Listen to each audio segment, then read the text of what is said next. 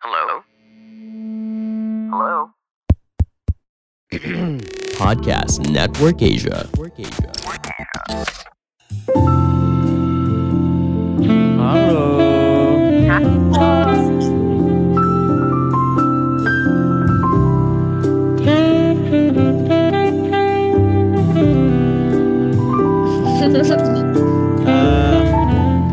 Eh, teman-teman jadi ini ada Nina. Nama lengkapnya siapa sih Nak? Ruth Nina. Ruth Nina apa sih Nak? Nama lengkap aku Ruth Nina. Ruth Nggak ada Nina lengkap aja. Udah dua-dua. Aja. Iya. Nah. Dua suku kata. Oke. Nina ini adalah teman saya dari eh, Pontianak teman-teman. Em, seperti yang saya pernah bilang, saya tuh sebenarnya kampung halamannya dari Pontianak. Rumahnya di Pontianak. Em, saya kenal Nina tuh baru-baru beberapa bulan belakangan. em, karena teman saya, teman dia juga sampai akhirnya kita satu tongkrongan. Ya yang normal-normal aja lah tongkrongan-tongkrongan yang kalau misalnya nongkrong tuh melakukan hal-hal yang baik gitu ya. Enggak. Gitu. Enggak. Kita pertama kali nongkrong di Akyong cuy. di Akyong di salah satu bar hidden gem di Pontianak ya. Uh, bar terbaik yang ada di Pontianak. Iya, Terbaik nah, pokoknya. tapi tapi sekarang Nina ada di Bali. Em, Nina pergi ke Bali. Aku sedikit nge-introduce sedikit ya, Nak. Sekarang Nina ada di. Bali.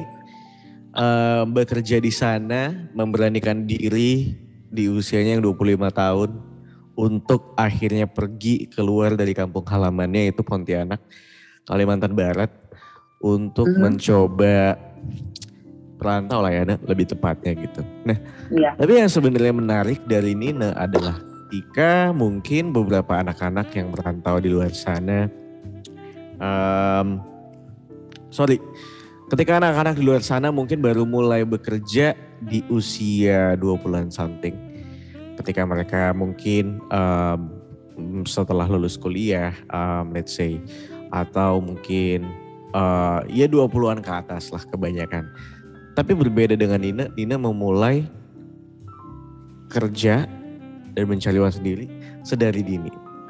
Benar nggak? Iya. Nah Benar, sebentar, benar. mohon maaf ini saya udah prolog panjang-panjang kenapa muka anda kebalik tolong dong itu di rotate screen dulu itunya dimatiin biar Ragu ya. Heeh, muka Oke. jadi kebalik dong Oke. nggak deh. loh emang nggak bisa di rotate screennya dimatiin gitu nak biar dia bisa horizontal coba Wait, wait.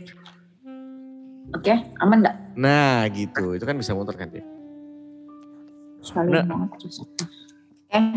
ceritain dikit dong nak.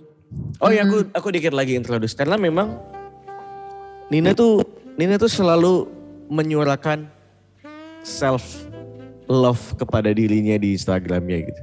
And then dia pernah bercerita kalau em, aku tuh bersyukur aku masih bisa hidup mandiri dan dan dan sehat sampai sekarang di usiaku yang sudah 25 cukup dewasa Em, dan aku cukup berterima kasih kepada diriku sendiri karena sedari dulu, sedari dini aku sudah mulai bertanggung jawab atas diriku sendiri gitu. And itu ngebuat aku kayak, nah, em, yuk kita ngobrol yuk kita ngomongin tentang em, ceritamu yang sedari kecil sudah punya banyak sekali hal-hal yang baik dan pengalaman yang mungkin bisa kita ceritakan buat teman-teman podcast sebelum tidur. Sekarang aku mau nanya dulu. Nah aku gak kepanjangan kan ngomong kepanjangan sih sebenarnya. Cuma biar mereka tahu aja siapa sebenarnya Nina ini gitu loh. Iya, benar-benar. Nah. Followernya lebih banyak daripada Ridwan. Di, oh iya memang. memang iya. Em, nah boleh dong nak ceritain. em, pertama kali kau merasakan yang namanya cari duit sendiri. Eh kok kalau mau ngerokok boleh ya? Boleh, boleh, sok. sok. Hmm. Oke ya, aku mulai cerita ya. Oke. Nama aku Ruth Nina, aku temannya Ridwan dari Pontianak. Jadi aku itu udah mulai kerja itu dari aku SD kelas 5 sampai kelas 6. Oke. Itu aku mulai kerja. Karena di tahun itu kan eh, apa namanya? Di tahun itu tuh bapak aku tuh udah kayak bener-bener bener-bener yang kayak hopeless gitu. Hmm. Dia tuh udah di tahun itu tuh bapak tuh bener-bener sakit.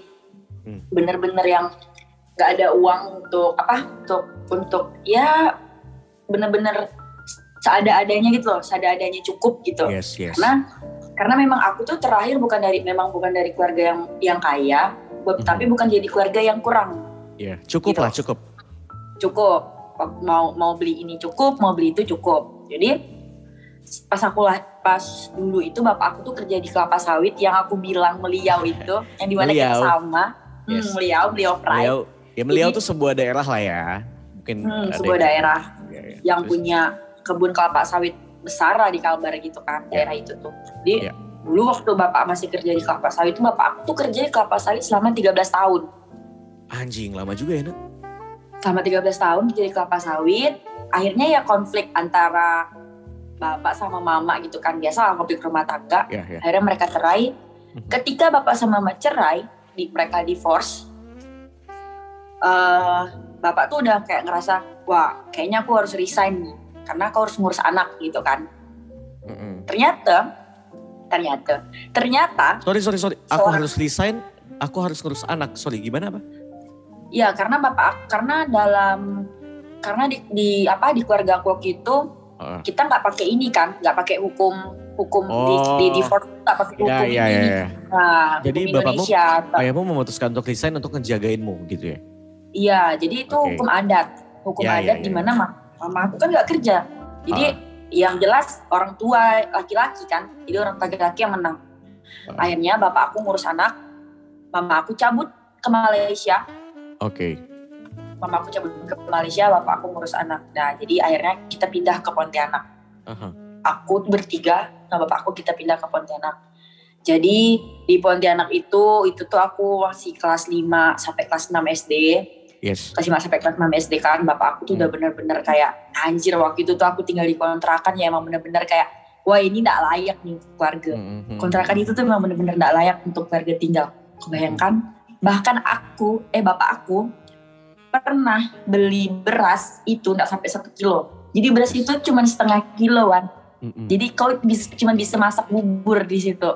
Dengan beras setengah kilo tuh. Mm. Terus bayangkan gak sih kalau kita kan pernah, kita kan selalu beli kangkung. Maksudnya masak sayur kangkung kan. Yes. Sayur kangkung, daunnya jadi sayur, batang kangkungnya bisa jadi lauk, digoreng pakai tepung. Kebayangkan, jadi udah, aku tuh udah sampai di titik kayak, wah aku gokil gitu di kelas 5. Mhm. Hmm. Pada akhirnya terus di titik bapak aku tuh sakit. Bapak aku sakit dan tidak mampu kerja. Sedangkan aku bertiga, aku tidak mampu kerja. Belum lagi bayar kontrakan, bayar makan, bayar sekolah kan. Ah. Bapak aku akhirnya dapat kerjaan. Dalam itu bapak aku sembuh, dapat kerjaan. Dan tapi tidak bisa bayar kontrakan. Kalau dia kerja ini cuma bayar sekolah sama makan sehari-hari kan Yes. akhirnya di di satu gereja di daerah itu si pemilik gereja ini nawarkan untuk bapak dan ku- aku sekeluarga ini tinggal di gereja ini sambil ngurus gereja ini gitu Wow. Kelas 5 SD, Hmm. Nak. Kelas 5 SD Nah, nah, Jadi sorry, akhirnya- sorry, sorry. Aku aku sedikit potong sedikit. Kenapa kenapa dia harus resign? Eh, jadi jadi biar orang-orang juga mungkin itu. Kenapa dia harus resign untuk eh, ngejagain kamu? Maksudnya apakah kalau misalnya dia tetap tetap lanjut di kelapa sawit, kenapa nggak tinggal di sana gitu? karena itu kan eh, waktu itu posisinya tuh bapak aku tuh eh, aku tuh udah dan keluarga udah tinggal di Bengkayang Oh, kampung, Padi. yes, Dengan yes, bapak beda. aku, Kam- ah, ah beda tempat daripada bolak-balik bolak-balik segala macam kan jadi Ah. kami harus nyatu kan gitu mm-mm. nah Oke. Memilih pada untuk akhirnya- Pontianak. Sementara kalau orang tanya, 13 tahun kerja duitnya ke mana aja gitu kan. Duit bapak tuh udah dipakai buat bangun tanah di rumah di kampung halaman aku yang di Bengkayang tuh dan ya Ah. gitulah sampai akhirnya mereka divorce tuh ya permasalahan udahlah aku nggak tahu kan tentang permasalahan harta gono gini lah ya. Ah. Oke, terus di gereja, gitulah. Terus aku tinggal di gereja, bapak aku itu kerjanya jauh. Jadi dia kayak harus seminggu sekali pulang gitu. Waktu itu dia jualan kayak sales vacuum cleaner gitu kan. ah, ah. yes, yes, yes, yes. Ah, Ya, ses sales elektronik tuh, gitu. elektronik. Ah, ah. Nah, sales elektronik gitu kan. Jadi gitu, aku tinggal di gereja gitu. Jadi di gereja itu kan kayak ada kolam kolam untuk baptis gitu kan. Bersihin nih kayak gitu. Terus Hmm. bersihin rumput-rumputnya. Pokoknya kayak kau kayak apa sih kalau di Islam tuh Iya penjaga mabur, masjid. mabur. Iya, iya, Nah, iya, penjaga gitu masjid. sudah. Jadi aku di situ. Nah, pada akhirnya terus ternyata nggak bisa kan, nggak bisa bertahan kayak gitu terus gitu. Ah. kan aku masih kelas 5 SD aku harus jaga adik-adik aku dan aku harus sekolah dan kayak terlalu berat gitu pada akhirnya bapak aku memutuskan ya udah kita balik ke Bekayang lagi gitu kita nggak bisa hidup di kota Pontianak gitu Ah. bapak aku memutuskan pulang ke Bekayang aku nggak mau Ah. karena aku udah ngerasa punya banyak teman di Pontianak kan ah. bapak aku SD bilang tuh. kalau emang mau tinggal di Pontianak SD kalau emang kamu mau tinggal di Pontianak ya aku cari duit sendiri Bapak aku nantang aku kayak gitu kan Mm, mm, mm, mm. asa gitarius aku nggak terima Hmm, kena hmm, hmm, kayak hmm. gitu kan Oke. jadi oke aku bilang kayak gitu kebetulan aku punya teman dekat waktu itu namanya Yuli Yuli nah, kau SD di mana sih, Nak? SD di mana sih? Nak? SD 07 SD 07 07. Pontianak Utara Hmm, 07, aduh Siantan. 03 aku tahu. Oke oke terus terus. Jantan Jantan Oh iya. iya, Terus iya. aku tinggal sama temen aku tuh Yuli. Kebetulan Bapak Yuli ini buka almarhum Bapak Yuli ini buka tempat bakso.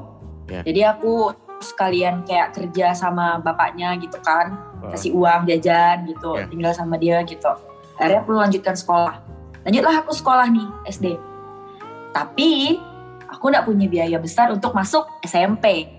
Tunggu loh, Nak. Kau tuh SD, kau SD kerja itu bapak kau masih di Pontianak dong. Bapak aku udah pindah ketika aku Lah, udah berarti mulai kerja sendirian? sama aku sama keluarga teman aku tuh Yuli Iya, iya gitu. maksud, aku tinggal maksudnya- di keluarga dia Nah, maksudnya keluar, keluarga bapak bapak dan adik kau balik dong. Pulang dong. balik Terus Pulang. yang bayar kayak kebutuhan kebutuhan let's say primer ya. Kayak eh, Ya. uang SPP, terus uang Ya, um, aku segala kebutuhan kau. ya aku di keluarga itu Oh, Oke oke oke, dibantu di sana lah ya, hmm, dikasih duit bantu di di sana. sana lah gitu Terus akhirnya akhirnya aku ini eh, ketika mau masuk SMP mama aku dari Malaysia pulang oke. pulang Ya. biaya masuk sekolah SMP dari mama aku Ditanggung. dibelikanlah aku nih sepeda Ya. bayarlah baik masuklah ke SMP masuklah ke SMP SMP kan ketik SMP 7 Pontianak Utara juga Siantan SD juga. 07 sampai 7 Heeh, Siantan terus? juga jadi masuk SMP udah itu udah masuk SMP kan udah lulus SD nih masuk SMP aku cari kerja lagi Wan Oh, untuk Oke. apa kayak biaya sehari-harinya atau apa gitu. Hmm. Nah, ketika aku di SMP itu kan aku punya teman dekat juga. Teman Hmm. dekat ini punya tetangga.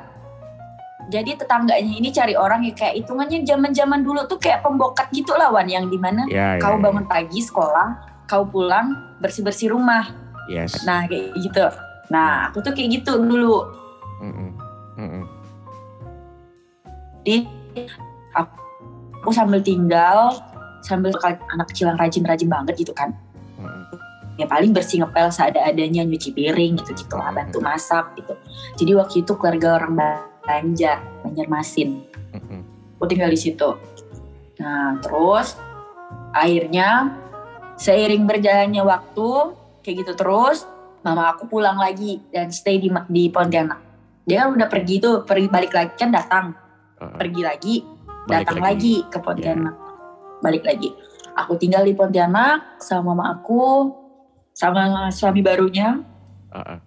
tapi tapi ya tidak nyaman gitu kan. Maksudnya ada yang kayak anjir ada yang aneh gitu ada yang Iya, iya, ganjal iya, gitu sama nah, sama rumah ini gitu. Nah, terus terus akhirnya bapak aku bilang ya udahlah kan aku masuk SMA juga tuh di Pontianak sampai kelas 1 SMA aku di Pontianak di SMA 5 nah itu tuh ketika aku aku kelas 3 SMP mau masuk SMA itu aku udah udah pindah ke rumah mama akuan jadi aku udah Oke. mama aku yang nanggung Yes, nggak yes. nanggung semuanya bapak aku juga kirim dari Kayang Ah, ah. ketika zaman ketika aku masuk SMA itu Mm. nah, jadi aku bapak aku bilang ya udahlah pindah ke Bengkayang aja katanya balik lagi Mm, mm. bapak aku bilang itu bapak aku udah mulai sakit-sakit tuh di situ tuh akhirnya pindah ke Bengkayang sama satu Bengkayang aku tinggal di situ tinggal di rumah kakaknya bapak aku karena memang rumah itu tuh memang rumah kita dari dulu tuh emang kita tinggal di situ gitu Ya. tinggal di situ bapak aku balik lagi kerja kelapa sawit Itu SMA tuh. tapi ndak aku SMA tapi ndak setajir waktu dia zaman dia dulu Ya. Ker- maksudnya gajinya ndak ndak segede zaman dulu gitu kan Ya, ya. kerjalah beliau nih di situ. Nah, aku SMA di situ adik-adik aku juga sekolah di situ Mm-mm. di Bengkayang itu terus akhirnya sekolah-sekolah sekolah kan sambil sekolah SMA itu aku juga cari uang jajan dengan jualan nasi kuning jualan nasi uduk di packing gitu dari rumah terus aku bawa gitu Siapa yang buat?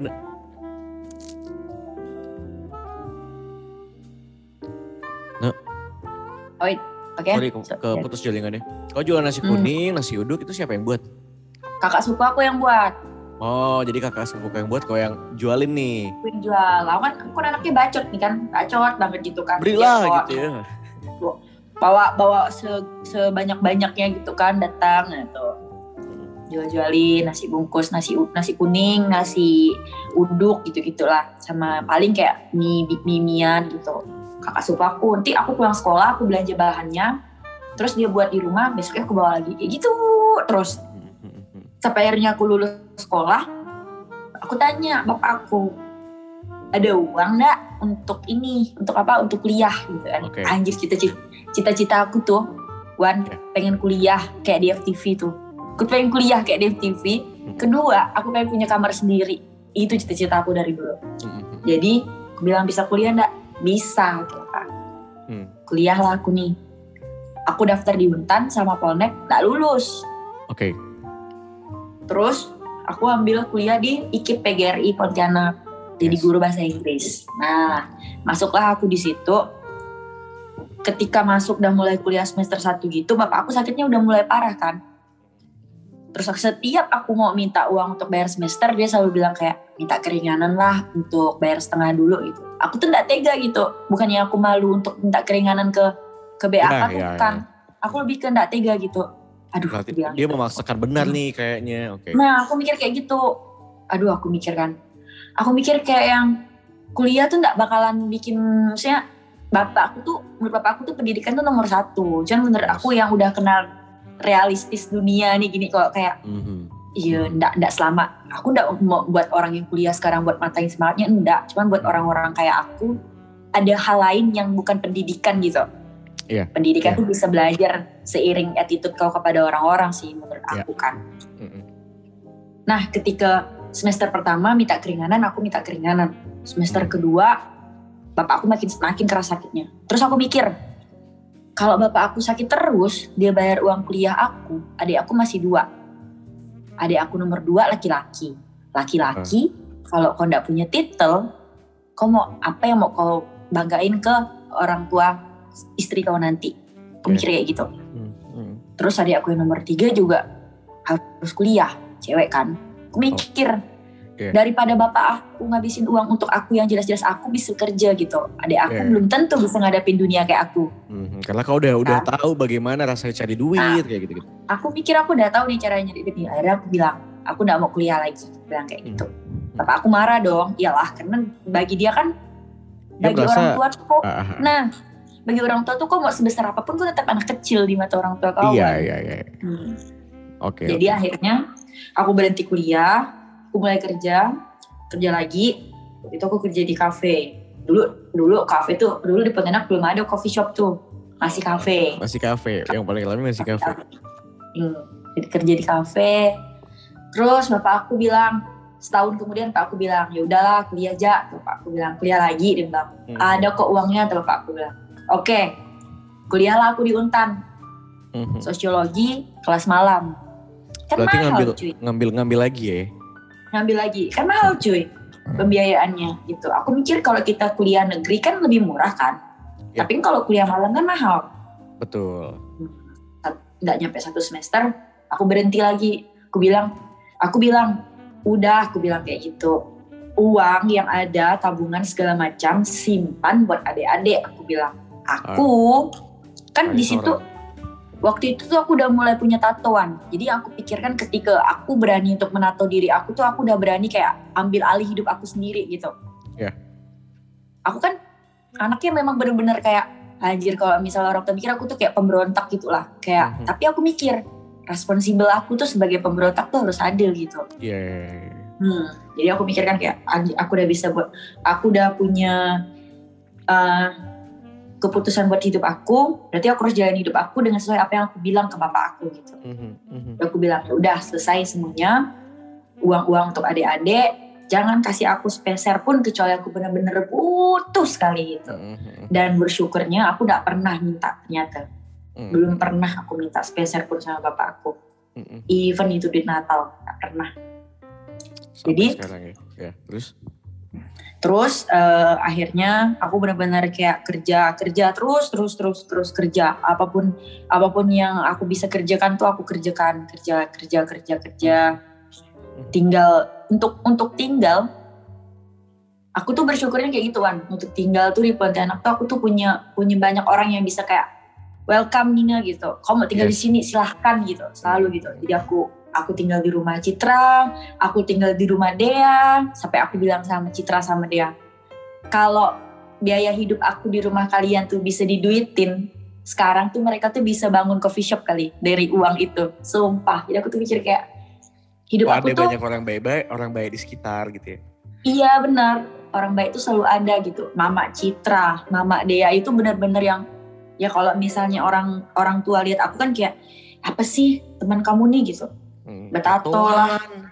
hmm, tatoan, kurus. Tapi tuh mama mereka tuh enggak. Mama dia tuh selalu kayak, Nina mana nih? Tante kangen nih ikan asin kembung Nina gitu. Nina mana nih? Sinilah gitu. Yes, yes, yes, yes. juga. Uh, Jadi aku kayak ngerasa kayak, wah gila gitu. Eh, apa? dikelilingi orang-orang baik. Iya gitu. Ternyata tuh eh rezeki tuh bukan cuman kau punya berapa juta, berapa miliar di rekening kau, enggak. Yes. Rezeki Hmm. Setiap rezeki tuh kau punya orang-orang baik di sekitar kau gitu. Mhm, mhm. Iya, iya. itu iya. yang aku nah, itu yang aku rasakan Mhm. terus eh, ketika eh, apa terus pada akhirnya eh, bapak aku udah mulai benar-benar sakit parah yang harus ke rumah sakit Mhm. aku kan kerjanya ke mana-mana kan Iya. kerja ke sini ke sana ke sini ke sana gitu aku nggak pernah ketemu bapak aku nggak pernah sama sekali sampai akhirnya eh, bapak aku, adik aku nelfon bapak aku udah nggak ada Kelas berapa? Eh, aku usia berapa, Nak? itu aku itu tahun 2017 Baru ya berarti ya. baru 4 baru tahun yang lalu ya, 4 tahun yang lalu. Empat tahun yang lalu. 21 something lah. Iya. ah 21 something gitu Mhm. itu bapak adik aku nangis pecah aku nangis pecah juga Oh, lagi di Itu aku di rumah. Ya? aku di Pontianak di rumah dia waktu itu Hmm. terus Citra langsung datang. Jadi orang pertama yang meluk aku waktu itu Citra. Citra nak ngomong apa pun aku nak ngomong apa pun dia lihat aku langsung aku pelukan nangis nangis. Baru itu seumur hidup aku berteman sama Citra hampir 10 tahun per satu dekade aku berteman sama dia. Baru itu pertama kali aku nangis sama dia berdua. Mhm. jadi aku nangis dulu waktu itu. Terus aku pulang ke apa penguburan dia kan. Pemakaman. aku udah ada nangis. Aku udah ada nangis sedikit pun. Hmm. adik-adik aku nangis nggak berhenti akhirnya setelah penguburan siang malam aku kumpulin adik-adik aku. Di siang itu tuh ketika bapak aku dikuburin peti petinya masuk ke dalam kubur tuh aku Mhm. mikir kayak anjing aku bilang. Gimana cara aku bayarin adik aku ini aku bilang. Itu yang aku pikirkan. Mhm. bapak aku tuh nggak pernah bahas harta apa pun Wan sama aku. Aku Iya. mikir anjing aku bilang. Gimana? Rumah rumah udah dijual. Tanah udah nggak ada. Mhm. apa yang aku punya waktu itu nggak ada sama sekali. Aku mikir anjing adik aku kuliah nih gimana? Betsy ma- belum masuk SMA eh belum masuk kuliah. Betsy waktu itu masih SMA nggak salah aku. Gak. Yang yang nomor Udah dua? yang nomor dua tuh eh iya masih SMA dua-duanya masih SMA Oh, dia Karena masih mereka selisih dikit ya, Mas? Selisih dikit ya? ya Wah Wahyu tuh tahun 99 Betsy tuh tahun 2000 jadi selisihnya Oke, dikit selisih mereka. setahun mereka berdua. Eh, Selisih setahun. Nah jadi aku itu yang aku pikirkan. Aku nggak nangis pas pun semua orang tuh semua orang tuh lihat aku kayak sedih gitu lihat aku kayak anjir menyedihkan sekali anak bertiga ini nih gitu mhm. tapi aku tuh di otak aku aku nggak mikir aku tuh mikir kayak yang anjing adik aku nih gimana nanti masa depannya gitu itu yang aku pikirkan waktu itu Sebenarnya bayangkan. mungkin mungkin mungkin kalau kalau aku ada di posisi Kawi, mungkin tuh kok nggak cuma mikirin masa depan. Jangan kan masa depan, mikirin kehidupan dia sehari-hari aja kok udah anjing kehidupan sehari-hari dia gimana ya menuhin. nah itu yang aku mikir itu kayak anjing makan apa nanti nih gitu itu yang aku pikirkan kan sekali pulang aku mikir wah hidup aku berhenti nih selesai nih hidup aku nih ternyata enggak Wan Hmm. habis aku berdoa aku buka mata aku lihat orang-orang masih ngomong, motor masih jalan, daun-daun di pohon tuh masih begini-gini. Kayak kehidupan tuh masih ada, Wan. Yes, yes, Hidup yes, tuh aku masih terus hidup. jalan. Nah, kalau tuh enggak, ternyata oh hidup aku belum selesai gitu. Semua masih jalan. Malamnya, malam habis penguburan, aku kumpulkan adik aku di kamar bapak aku. Aku ngomong bertiga. Aku bilang sama adik aku, kita cuman bertiga sekarang aku bilang. Mhm, mhm. Mama Di sama Malaysia? kehidupan dia aku bilang. Masih ada mama, masih ada. Cuma Oh. dia sama kehidupan dia. Ah. Kalau dia, kalau mama pasti peduli sama aku bertiga kan. Mhm. Cuman kalau kita mau ngomongin masalah uang yang besar, mama aku bukan tipe kalau orang yang bakal ngasih uang yang besar gitu. Oke. Aku tuh mikir kayak gitu. Ada tapi enggak yang kayak dia bisa ngidupin secara ini enggak gitu. Lebih ada. kepada kayak ya biar bagaimanapun kita tetap harus cari gitu kan. Jadi nggak us- nggak bisa cuma ngarepin dari Nah, itu aku sana bilang, kita ya kita cuma bertiga aku bilang. Kau punya aku, aku punya kau, aku bilang kayak gitu. Jadi jalanin hidup kalian masing-masing semampu kalian aku bilang gitu. Mhm. Aku punya, aku kasih. Kalau aku nggak punya kayak gitu sama adik aku kan. Mhm. Anjing waktu itu kau 21 tahun. Kau udah satu tahun, kau punya tanggung jawab dua adik. Dari mana kau bisa mikir gitu? Kayak yang Mhm. anjing gitu. Ini harusnya nih waktu ini nih aku nih masih senang-senang nih. Masih free sex, masih mabok, masih sana sini. Harusnya waktu itu. Mhm. Tapi kau udah harus mikir dua manusia itu tuh. Sama hidup kau gak gitu kan. Mhm. Nah setelah itu balik ke Pontianak. Aku, aku masih jalanin, ya jalanin kehidupan aku secara kayak ya udahlah gitu, jalan aja gitu kan. Ternyata aku dapat telepon dari Bekayang Mhm. almarhum ternyata meninggalkan uang asuransi yang lumayan besar Oke, oke. sekian sekian ternyata cukup untuk pembiayaan dua adik aku itu kuliah sampai selesai Ya. beserta tetek bengeknya gitu Mhm. Tapi sekian uang itu aku cuma ngambil 179.000 ribu untuk ongkos taksi dari Pontianak ke Bekayang Mhm. sisanya full semuanya Buat untuk adik pembiayaan adik aku dua orang itu Mhm. untuk biaya kuliahnya sampai sekarang. Mhm. Nah jadi tuh aku tuh apa eh, adik aku nomor dua sekarang sam- eh, kuliah sambil dapat beasiswa sambil ini juga sambil kerja nomor dua Oh iya, di mana nak? Di Bekayang sih dia. Aku nggak pernah Di tahu loh kalau yang nomor dua tuh yang mana. Ada dia laki-laki. Oke, terus? Terus adik aku adik aku nomor tiga kuliah lagi PPL sekarang. Semoga aja cepat selesai. Maksudnya semoga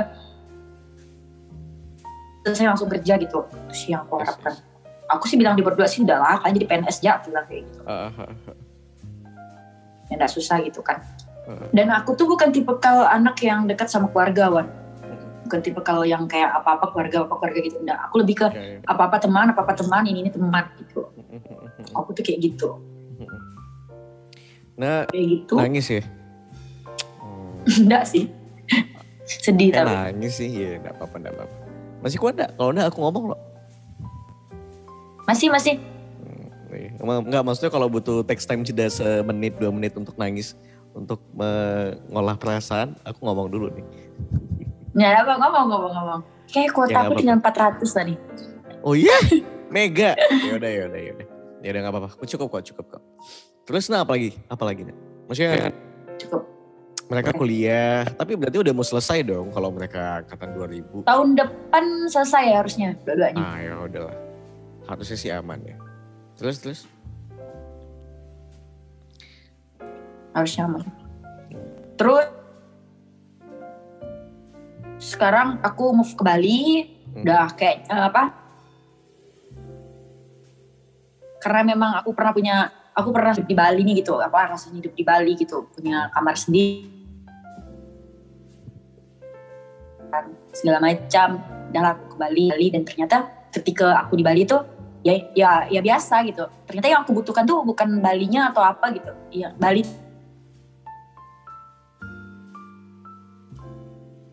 mana Bali itu tapi gitu aja. Yang aku butuhkan tuh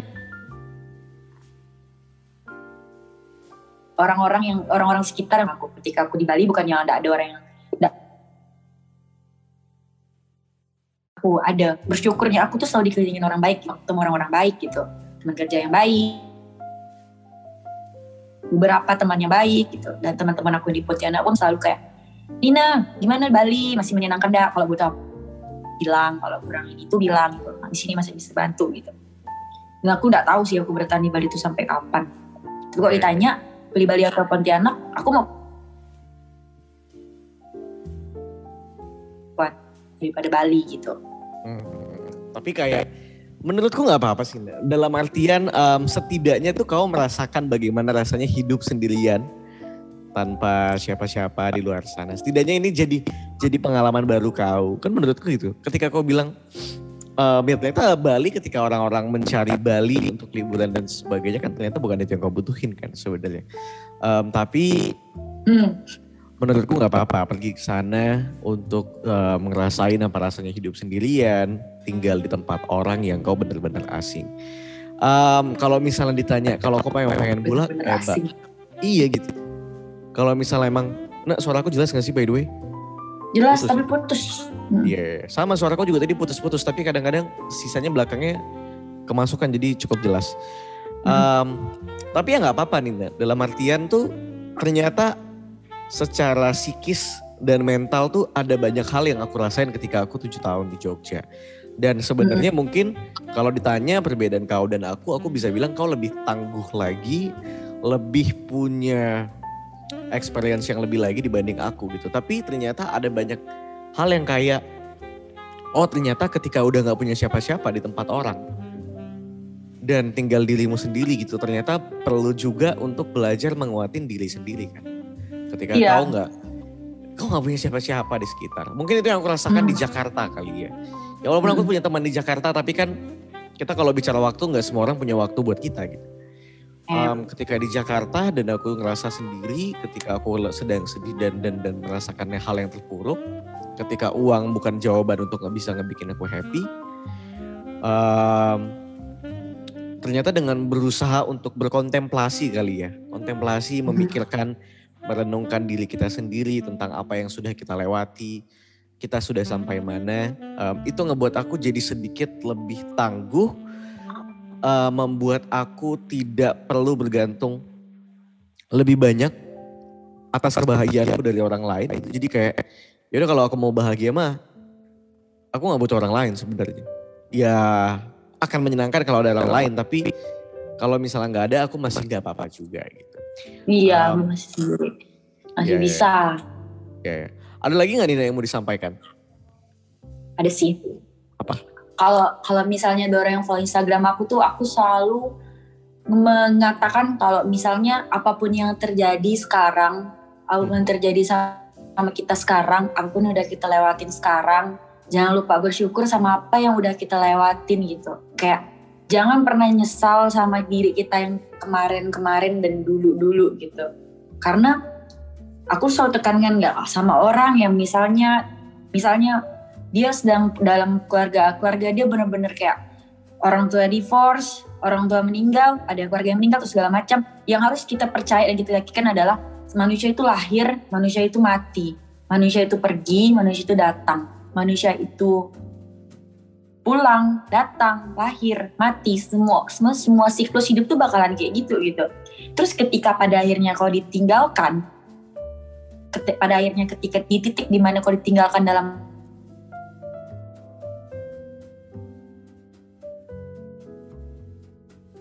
itu orang itu terima dengan kayak oh kalau dia hidup dan dia sakit dia masih lebih dia pasti lebih sakit. Tapi kalau dia sekarang udah nggak ada dia udah sembuh gitu. Maksud aku tuh ketika kau punya orang tua yang sakit gitu kan. Aku nggak nggak bilang kalau yang penting kau tuh siap gitu. Apa pun terjadi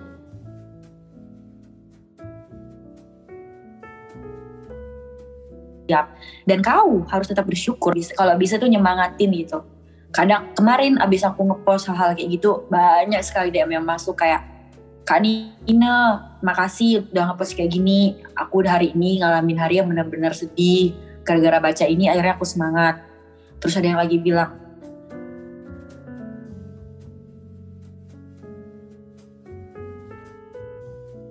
nikah berapa tahun, ditanya terus kapan orang bisa berusaha itu dengan tahu lah biaya rumah sakit sekarang mahal, biaya tabung, bayi tabung, sorry segala macam, segala macam gitu. Kan banyak orang yang berusaha tetap pengen punya kan. Terus ditanya kapan nikah, bukannya orang yang ada orang udah pacaran bertahun-tahun tapi belum bisa nikah. Ya kita kan nggak tahu kan dia punya keinginan apa untuk menikah.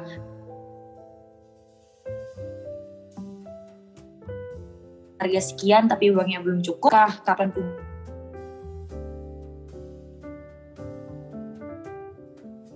kapan begitu dan kapan-kapan lainnya tuh udah kita stop gitu.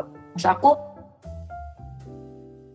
semua orang tuh punya jalan hidupnya masing-masing dan sulit itu dia yang bikin dia stuck gitu. Yes. Ya, ya, ya. ya. Eh, sepakat, sepakat, sepakat sih Nina. Um, ya, aku juga percaya kalau setiap orang punya zona waktunya masing-masing, Hmm, punya momennya masing-masing gitu. Kapan dia bisa terbang, kapan dia bisa naik, kapan dia bisa turun, semua orang punya momennya masing-masing gitu. Um, oh iya, satu lagi Wan. mhm. Satu lagi.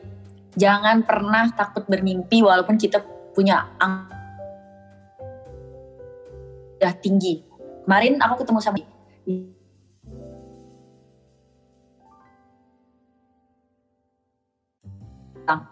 gue punya mimpi pengen di, di rumah. Dan kayu mimpi katanya sekarang dia tinggal di, di villa bangunan kayu di tepi pantai gitu. Jadi pada akhirnya aku mikir aku mikir nih eh, umur aku 24 nih jalan 25 tahun ini aku 25 dan aku mau pengen punya mimpi gak gitu. Aku aku pengen saya punya mimpi. Aku pengen punya mimpi tinggal di rumah bangunan kayu juga sama suami aku di situ. Entahlah siapa suami aku gitu kan. Pokoknya aku pengen punya mimpi kayak gitu.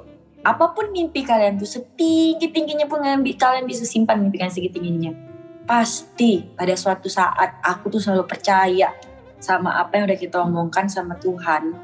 Kapan pun kita ngomongkan itu pasti akan dikabulkan. Entah kapan. itu tadi kembali ke ketika kau bilang semua orang punya zona waktunya masing-masing Mhm, mhm. Iya, itu sepakat. aku, aku percaya itu Em, kenapa aku bilang semua orang punya zona waktunya masing-masing gitu? Karena em, kalau misalnya Nina bicara bicara mimpi gitu ya, ah, pun aku juga sama Nina dalam artian aku adalah orang yang ternyata suka bermimpi sedari dulu kayak eh, punya cita-cita banyak bahkan untuk menjadi penyiar radio itu juga cita-citaku em, Hmm. sampai akhirnya tadi aku juga bisa temu video gitu kayak ternyata tuh kita perlu memvisualisasikan apa sih mimpi kita supaya itu Mhm. nempel di alam bawah sadar kita sampai akhirnya waktu demi waktu akhirnya kita mau mencoba untuk em, apa namanya mau ngejar gitu jadi kalau misalnya ditanya ngapain sih mimpi-mimpi toh kita orang orang yang mungkin jauh di bawah jauh em, em, sulit kayaknya untuk ngegapai apa yang kita mimpikan. Menurutku jawabannya tidak gitu. Karena ketika kau udah punya mimpi, udah punya angan-angan, em, kadang tuh kita pasti punya alam bawah sadar kayak bisa lah dengan kapabilitasku yang sekarang tuh dengan powerku yang sekarang, kayaknya aku bisa untuk ngedapetin em, hal-hal yang aku angan-angankan di dalam di dalam kepala aku gitu. Aku masih kayak gitu. Gitu. Jadi jadi di Pasti. benar kan? Iya benar. Jadi kayak em, waktunya masing-masing. Cuma apa ya namanya? Kayak em, gak peduli apa pun yang terjadi di dalam hidupmu, sesulit apa pun. Benar kata Nina juga. Ketika daun masih gerak-gerak, kau masih bisa bernafas, kau masih bisa ngelihat orang-orang berjalan. Berarti kan kita masih hidup gitu ya. Dan selama kita masih hidup, jangan pernah ngerasa jatuh kali ya, Nak. Turun semangat kali ya. iya. Hmm, Eh, jangan ki- kita pasti bakal ngerasa kayak gitu Wan. Kita pasti ada di, merasa di titik anjing dunia nggak sayang sama aku nih gitu. yes. Tuhan aku tuh udah baik dah. Kenapa aku ada di situasi kayak gini? gitu. Hmm, Tuhan aku kurang apa sih? gitu. Aku udah ke gereja tiap hari. Aku udah berdoa tiap malam. Aku selalu ngasih ke pengemis. Aku selalu berbuat baik. Kadang kita berpikir kayak gitu kan. Hmm. kok aku di posisi kayak gini sih? gitu kok Yes. cobaannya datang terus sih gitu? Hmm, adik aku yang paling kecil sampai hmm, ngomong gini aku ditakdirkan hidup menderita kali ya hmm. aku tahu dia ngomong kayak gitu sebagai kakak yang nggak bisa apa-apa. Mau nangis aku kayak anjing aku bilang. 21 tahun adek aku hidup di bumi ini gitu. Dan dia bisa ngomong kayak gitu di tahun ini gitu. Aku di hidup di takdir hidup menderita kali ya gitu. Kau bayangkan lah kayak ah kata aku bilang aku tuh kayak yang tarik napas ya gitu. Iya, iya. tapi untungnya aku tidak pernah berpikir kalau Tuhan itu eh, apa eh, men- mengas- ngasih aku posisi kayak aku nih akan menderita. Terus aku tidak pernah pikir gitu. Untungnya aku tuh sering ngeluh malah. Aku, aku ngeluh sama pacar aku aku bilang aku nih kerja terus tiap hari. Dari lahir kali aku ditakdirkan kerja ya aku bilang kayak gitu. Pengen banget punya leha-leha gitu. Aku tidur main HP segala macam. Pengen aku bilang. Tapi pada akhirnya aku bersyukur gitu. Aku ternyata nggak pernah ngomong kayak adik aku yang ngomong kayak gitu. Tapi ketika adik aku yang ngomong gitu aku kayak disambar petir siang bolong. Iya. iya. Em, aku sih selalu percaya ya orang-orang kayak kau tuh orang-orang yang paling kuat, tangguh, eh, mandiri, em, bisa apa namanya ya? Mungkin bertanggung jawab atas dirinya sendiri udah pasti gitu. Tapi the next level kan sekarang kau udah bertanggung jawab atas beberapa orang, terutama dua demo gitu. Em, dan satu hal lagi ya, orang-orang kayak mungkin kan ada juga beberapa orang yang kayak merasa hidupnya sucks kadang tuh aku cuma pengen bilang kalau dia nggak sendirian gitu. Terus Mm-mm. kayak ada banyak ada juga orang lain yang yang yang merasakan hal yang sama. Em, jadi tetap apa sih namanya tetap hidup aja tetap live your life aja jalanin ketika emang lagi sedih ya sedih happy ya happy gitu. Em, tapi last but not least em, aku sangat sangat terkagum-kagum nak atas segala yang sudah pernah kau lewatin. Dari dulu dari dini sampai sekarang. Mungkin kalau aku jadi kau, mungkin aku udah suntik narkoba, udah overdosis waktu SMP. linting daun iya iya gitu. Maksudnya mungkin aku sudah sudah ti- tidak akan sekuat kau em, untuk bisa tetap mau menjalani hidup dengan bahagia gitu. Ya karena kan banyak juga kan orang-orang yang akhirnya menyerah gitu aja, and then mungkin mereka yang sangat disayangkan mereka sampai akhirnya melakukan hal-hal yang enggak-enggak gitu. Um, well Nina udah setengah jam lebih. Thanks a lot atas Wow. waktunya. Yes, um, terima kasih banyak. Akhirnya kita bertemu eh, di episode kali ini karena aku pernah ngajak Nina sebenarnya teman-teman dulu. ya. Dulu Nggak jadi karena Nina nggak tahu caranya download Zoom seperti apa. Password Oh, accountnya ini hilang. first time aku punya zoom Makanya. Makanya. Hmm. Ya udah, kalau gitu Nina selamat berpacaran. Aku juga mau main badminton. ya udah, kalau gitu Nina terima kasih banyak ya. Oke. Thank you. Thank you. Bye bye. Pandangan dan opini yang disampaikan oleh kreator podcast, host, dan tamu tidak mencerminkan kebijakan resmi dan bagian dari podcast Network Asia. Setiap konten yang disampaikan mereka di dalam podcast adalah opini mereka sendiri dan tidak bermaksud untuk merugikan agama, grup etnik, perkumpulan, organisasi, perusahaan, perorangan, atau siapa pun dan apa pun.